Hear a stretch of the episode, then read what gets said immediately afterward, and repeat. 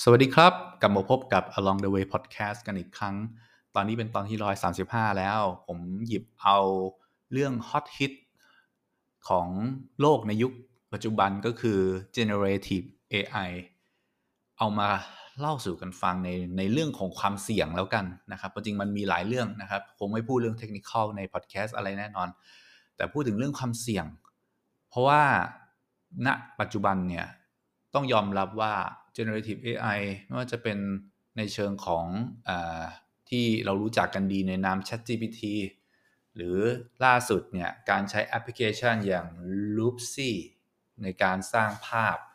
จากต้นฉบับที่เป็นภาพจริงเนี่ยมันมันก็เกิดประโยชน์เกิดกระแสอะไรกันขึ้นมาอยู่ไม่น้อย แต่ความเสี่ยงที่จะเกิดขึ้น จากการใช้แอปประเภทนี้แล้วกันใช้คำประเภทนี้ มันมีอะไรบ้าง แล้วเราจะต้องระมัดระวัง เราจะต้องเข้าใจมันแค่ไหน เพื่อจะใช้มันได้อย่างอย่างอย่างเรียกว่าใช้ได้อย่างดีแล้วกันนะครับ เพราะว่า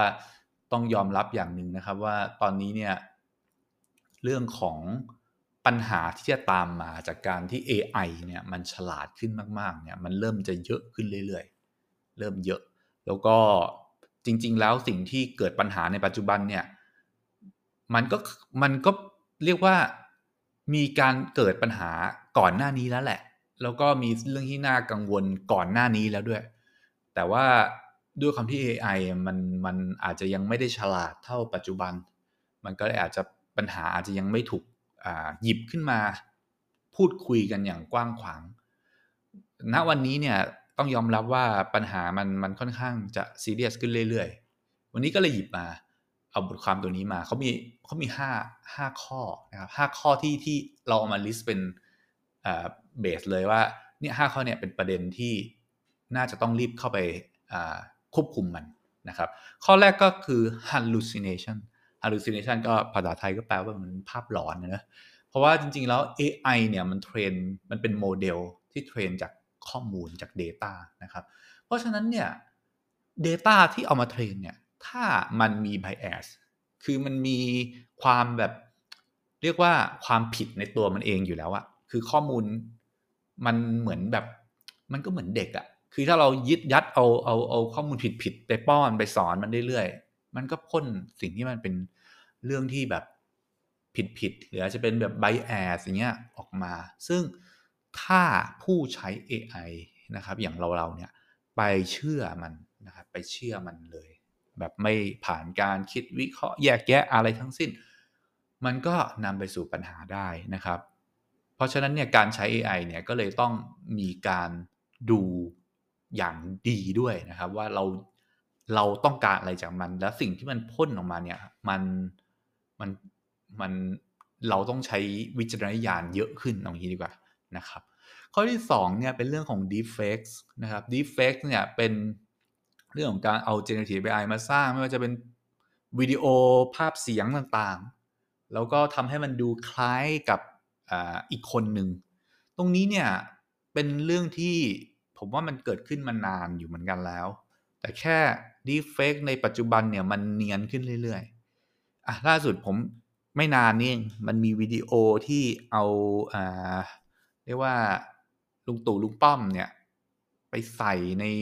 หน้านักร้องรายการนักร้องอันหนึ่งอะนะครับ ซึ่ง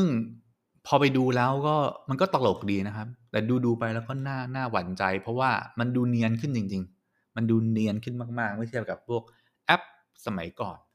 ตรงนี้เนี่ยเป็นสิ่งที่ง่ายขึ้นนะครับ ถ้าเกิดใครจะสร้างข่าวปลอมขึ้นมา เพราะอ่าใช่ข่าวปลอมเนี่ยถ้ามันถึงจุดหนึ่งคนที่เป็นผู้เสียหายเนี่ยเขาก็มาแก้อะไรกันได้แหละ แต่มันจะกลายเป็นเรียกว่าเป็นขยะในโลกอินเทอร์เน็ต แล้วก็ผู้ที่โดนเนี่ยก็เกิดความเสียหายไปแล้ว บางคนอาจจะเข้าใจผิดและผิดไปเลยก็ได้ทำให้เป็นเครื่องมือในการที่สามารถจะเอาไปนำนำคนนำความคิดคนในทางผิดๆได้อย่างน่ากลัวมาก เรื่อง deepfakes ตรงนี้ต้องระวัง เพราะฉะนั้น ก็กลับไปเรื่องเดิมคือว่าต้องคิดวิเคราะห์แยกแยะทุกครั้งในการเสพสื่อ ถัดมานะครับข้อ 3 เรื่องของ data privacy data privacy เนี่ยภาษาไทยก็คือเรื่องของการความเป็นส่วนตัวของข้อมูลใช่ไหมเรื่องเรื่องนี้เนี่ยเป็นเรื่องซีเรียสจริง ๆ นะ แต่คนไทยเนี่ยก็ยังไม่ค่อยซีเรียสเท่าไหร่ ก็ accept accept ไป แต่จริง ๆ แล้วเนี่ย มันเป็นเรื่องซีเรียสเพราะเพราะอะไรเพราะว่าพออยู่ในยุคปัจจุบันที่แบบข้อมูลมันส่งถึงกันง่ายกันมาก ๆ เนี่ย ถ้าเราเราใช้โลกอินเทอร์เน็ตเนี่ยมันก็จะมีเรื่องของการที่เราเก็บ Data ส่วนบุคคลของเราไปนะครับ ก็ต้องยอมรับว่าผู้ไม่ประสงค์ร้ายเนี่ยเขาก็สามารถที่จะเอาไปใช้ทำอะไรที่มันไม่ประสงค์ร้ายได้ หรือหรือเอาไปทำเพื่อเปิดผลประโยชน์ของเขาเองก็ได้ ตรงนี้ต้องต้องระวัง เราก็ต้องเลือกใช้พวกโปรแกรมหรือแอปพลิเคชันที่มันน่าเชื่อถือหน่อย ผมว่าเป็นห่วงหลาย ๆ คนมาก ๆ เลย ตอนที่มันมีพวกแอปจีน พวกแอปจีนเนี่ยก็จะชอบทำเเรียกว่าแอปแบบไม่ว่าจะเป็นการแต่งหน้าหรือแอปแบบไปเลียนแบบดาราเกาหลีหรืออะไรใช่ไหมที่แบบว่าให้เราอัปโหลดรูปไปนะครับแล้วก็เขาจะไปสร้างภาพขึ้นมาในแบบที่คล้ายๆ กับเป็นดาราเกาหลีสมมุติ หรืออย่างอย่าง Loopsie ก็จริง ๆ แล้ว ผมลองเล่นดู แต่ผมยังไม่แน่ใจยังไม่ฟันธงว่ารูปเนี่ยถูกขึ้นไปเก็บตรง server Loopsie เลยใช่ไหมนะครับ แต่โดยปกติละพวกแอปพวกนี้มันจะเก็บที่เซิร์ฟเวอร์ของเขา ทีนี้เนี่ยผมก็รู้สึกว่ามันมันก็น่าเป็นห่วง เพราะว่าคือภาพของเราที่เราถูกที่เราอัปโหลดขึ้นไปเนี่ย เราก็ไม่รู้ไงว่าเขาอะจะเอาไปทำอะไร ได้บ้าง แต่รู้อย่างหนึ่งเนี่ยเขาเอาภาพของเราเป็นวัตถุดิบนะครับในการไป train ให้โมเดลที่เขาจะเอามาขายเราเนี่ยมันฉลาดขึ้นนะครับ เพราะฉะนั้นเนี่ยจริงๆแล้วเราก็เหมือนเป็นเครื่องมือ เครื่องมือก็คล้ายๆกับที่เราใช้โซเชียลมีเดียปัจจุบันก็เราก็เป็นเครื่องมือเป็นสินค้าอย่างหนึ่งของของสิ่งเหล่านี้ แต่ว่าเขาเนี่ยก็จะให้อย่างเช่นเนี่ยเราเป็นแอปแอปจีนที่มันแปลงภาพเราเขาก็จะให้ภาพที่เราอาจจะชอบกลับมา นะครับก็ตรงนี้ยังไงระวังนิดนึง เพราะว่าภาพต่างๆ พวกนี้เนี่ยจริงๆแล้วเรียกว่า มันสามารถเอาไปทำอะไรผิดๆได้ ได้ได้ได้อีกเยอะเอ่อเรียกว่าพวกเรื่องพอคำเอ่อเรียกว่า data privacy คำนี้มาถึงเนี่ยเอ่อจะมีแค่บางบริษัทเท่านั้นที่ที่ที่ดูน่าเชื่อถือสำหรับการเก็บข้อมูลของของเรา ซึ่งเดี๋ยวผมอาจจะมาพูดใน episode หน้ากับเรื่อง data privacy ครั้ง ข้อที่4นะครับข้อที่ 4 เรื่องของ cyber security ทำไมมันถึงน่ากังวล Cyber Security คืออะไร ก็คือเรื่องของการความปลอดภัยในโลกไซเบอร์นะครับ คนละส่วนกับเรื่องของของของความเป็นส่วนตัวนะอันนั้นความเป็นส่วนตัว privacy นี่ security ความความปรับความเรียกว่าความปลอดภัยความมั่นคงแล้วกันอ่าอย่างเช่น ปัจจุบันเนี่ยต้องยอมรับว่าตัว Gen AI อะมันมันมันสามารถสร้างอ่าเรียกว่า เขียน coding ได้แล้วกันนะครับเขาก็สามารถที่จะให้ Gen AI มันเรียนรู้การโค้ดที่เอาไว้เจาะระบบก็ได้นะครับ คือถ้ามันไปอยู่ในมือของคนที่มีเจตนาประสงค์ร้ายอย่างเงี้ย แล้วมันเหมือนเอาเอาเราเอาอาวุธอะเอาปืนไปให้ให้คนที่จะเป็นผู้ร้ายอะเขาก็สามารถที่จะเอามาใช้มันเนี่ยในการสร้างเเรียกว่ารูปแบบในการ attack ในการจู่โจมระบบต่างๆ เพื่อ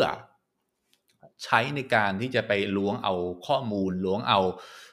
อะไรเพื่อประโยชน์ส่วนตัวของเขา ต่อไปเรื่องแฮกเกอร์จะน่ากลัวยิ่งกว่าที่ผ่านมาอีก เพราะว่าเขาจะมีเครื่องมือในการช่วยเขาเนี่ยในในการเจาะระบบมากขึ้น เพราะฉะนั้นเนี่ยก็ต้องจะทำอะไรเนี่ยผมว่าต้องระวังนะครับ ต้องระวัง ถัดมานะครับข้อข้อสุดท้ายน่าจะเป็นข้อที่ตอนนี้มีกระแสกันเยอะก็คือเรื่องของ copyright issue เรื่องนี้ เรื่องอสิทธิเขาเรียกสิทธิสิทธิทางปัญญานะเรื่องของทรัพย์สินทางปัญญาทรัพย์สินทางปัญญาของอศิลปินนะครับ หรือของอะไรก็ตามทีอะที่มีการถูกเอาไปใช้ในในกระบวนการสร้างโมเดล generative AI เหล่านี้ เพราะว่า การที่ Gen AI เนี่ยมันจะทำงานได้นะครับ เรียกว่ามันจะทำอะไรออกมาได้เนี่ยมันต้องมีข้อมูลเป็นวัตถุดิบให้มันก่อน แล้วก็จะเอาข้อมูลจากไหนอะก็นี่ไง อย่างเช่นแอปจีนเป็นต้นเขาก็เอาข้อมูลจากทุกท่านเนี่ยแหละที่ไปอัปโหลดรูปหน้าตัวเองไปให้เขาสร้างเป็นดาราเกาหลีเขาก็จะสามารถเอา Data เหล่านั้นเนี่ยไป train train train train ได้ แต่ตัวประเด็นที่เป็น Copyright เนี่ยไม่ใช่หน้าคน แต่เป็นเรื่องของงานศิลปะ งานศิลปะเนี่ยอย่างเช่นมีเอ่อเรียกว่างานวาดอันนึงขึ้นมา เสร็จแล้วมีการไปสร้างภาพอะผมยกตัวอย่างอย่างตัวการ์ตูนสักตัวหนึ่งก็ได้อ่านารูโตะก็ได้นารูโตะเนี่ยเป็นเป็นของมีสิทธิบัตรใช่ไหมเป็นมีมีคนสร้างขึ้นมาอะแล้วก็เอา generative AI ไปสร้างนารูโตะในเวอร์ชั่นอะไรก็ไม่รู้ขึ้นมานะครับ ตัวนี้ก็เอาไปเรียกว่าเป็นการ ถ้าเกิดไม่ได้ไปไปขออนุญาตต้นฉบับ ผู้วาดนารูโตะคนแรกเนี่ยก็คืออาจารย์อะไรเนี่ยที่เขาเขียนขึ้นมาเนี่ย มันก็ถือว่ามันก็ไม่ถูกอยู่แล้วนะครับ ซึ่งจะบอกว่าเรื่องของการ copyright เนี่ยเป็นเรื่องเป็นประเด็นที่ที่ที่ตอนนี้เนี่ยน่าจะถูกเอามาหยิบยกมาพูดกันจริง ๆ จังๆละ เนื่องจากตัวตัวอย่างลูปซี่เนี่ยถ้าผมเล่าเบื้องหลังอะเบื้องหลังมันคือตัวอัลกอริทึมของมันชื่อ stable diffusion นะ ซึ่ง stable diffusion เนี่ย ผมก็ได้มีโอกาสเอามาลองเล่นนะครับในในคอมพิวเตอร์ตัวเอง พอดีไปซื้อการ์ดจอมาตัวหนึ่งแล้วทีนี้ก็คิดว่าเฮ้ยอยากลองมาเล่น Gen AI นะ เราก็เลยเอาตัว stable diffusion เนี่ยลงที่เครื่องเรา แล้วก็ให้การ์ดจอของเราเนี่ยมันประมวลนะ มันสร้างภาพต่างนะ จะพบว่าเนี่ยคือถ้าเราไม่มีการควบคุมหรือทำอะไรกับกับการเอาเอาผลงานตัวเนี้ยไปใช้เนี่ย มันก็เป็นเรื่องที่น่าเป็นห่วง อย่างผมเจนเองอยู่ในเครื่องตัวเองไม่ได้เอาไปใช้เพื่อการค้าเพื่ออะไรใดทั้งสิ้นเนี่ย มันก็โอเคนะครับ มันก็โอเค แต่ถ้าเกิดว่ามันเริ่มเข้าไปเกี่ยวข้องกับเรื่องของคอมการการค้าขึ้นมา commercial ขึ้นมา commercial use ขึ้นมาเนี่ยมันจะเริ่มเป็นประเด็น เพราะว่าเราเอาต้นฉบับนะครับ ซึ่งอาจจะมีลิขสิทธิ์อยู่ และถ้าเกิดเนี่ยไอ้ stable diffusion เนี่ยสำหรับคนที่ อยากจะลองนะครับ ก็ search ดูก็ได้หรือถ้าใครอยากจะให้ผมเขียนบล็อกตัวนี้ขึ้นมา เดี๋ยวผมจะหาเวลาไปเขียนขึ้นมา แล้วก็ Stable Diffusion เนี่ยมันจะมีโมเดลที่เราสามารถไปดาวน์โหลดมาได้ ชื่อจากเว็บชื่อ Civit Civit AI C I V I T A I นะครับ Civit AI ตัวนี้มันก็จะมีโมเดลซึ่งเขาก็มีการแชร์ขึ้นมา แล้วก็เอาโมเดลตัวนั้นไป train ใน Stable Diffusion ซึ่งตัวโมเดลเหล่านั้นน่ะจะถูกลิขสิทธิ์ผิดลิขสิทธิ์ยังไงนี่ก็ไม่แน่ใจเหมือนกัน แล้วก็สร้างภาพออกมา ตรงนี้ก็เลยเป็นประเด็นได้ ยังไงก็ตามทีเนี่ยต้องต่อไปผมเชื่อว่ามันน่าจะมีความคล้ายนะครับ คล้ายกับสมัยยุค อันนี้คิดเองแล้วกัน อาจจะไม่ถูกก็ได้ ยุคเก่าที่มันมีการแชร์พีสามกันเกลื่อนๆใช่ไหมแล้วก็สุดท้ายคนที่สามารถทำให้มันถูกทำให้มันถูกต้องได้เนี่ย แล้วก็เอามาใช้มีความชัดเจนว่าเอามาใช้เพื่ออะไรอย่างเงี้ยอ่าอย่างก็จะน่าจะเกิดตลาดนั้นขึ้นมาได้ แต่ก็ต้องเริ่มมีการควบคุมแล้วนะครับ เพราะว่าไม่งั้นเนี่ยคือยุคนี้มันก็ไม่เหมือนยุคนั้นนะยุคนี้นี่คือทุกอย่างมันสเปรดมันแพร่หลายได้อย่างรวดเร็วนะครับ มีการใช้กันอย่างเรียกว่าตอนนี้นี่ไม่ไม่มีการควบคุม แล้วก็มีการใช้กันอย่างแบบ ในวงกว้างแล้วนะครับ ก็อาจจะต้องเป็นประเด็นที่หยิบกันขึ้นมาพิจารณากันแล้วกันนะครับเพราะฉะนั้นผมขอสรุปอีกครั้งหนึ่งครับ ประเด็นเกี่ยวกับเรื่องของ generative AI ที่จะต้องคิดไว้มีอะไรบ้างคือ 1 hallucination นะครับ การสร้างเเรียกว่าข้อมูลที่มี bias ขึ้นมา ข้อ 2 deepfake นะครับ deepfake คือการสร้างข่าวปลอม ต่างๆนะครับจากสื่อข้อ3คือเรื่องของ privacy นะครับเรื่องของความส่วนตัวของข้อมูลที่ถูกเอาไปใช้ ข้อ 4 เรื่องของ cyber security เรื่องของการจู่โจมทางไซเบอร์นะครับข้อ 25 ก็เป็นเรื่องของอสิทธิบัตรทางปัญญานะครับลิขสิทธิ์ทางปัญญาตรงเนี้ยซึ่งจะต้องอระวังในการใช้งาน ก็วันนี้นะครับมาพูดกันประมาณนี้ละกันสำหรับ generative AI ขอบคุณทุกท่านนะครับ ในการรับฟังจนถึงตอนนี้ ก็เดี๋ยวพบกันใน episode ถัดไปนะครับ สวัสดีครับ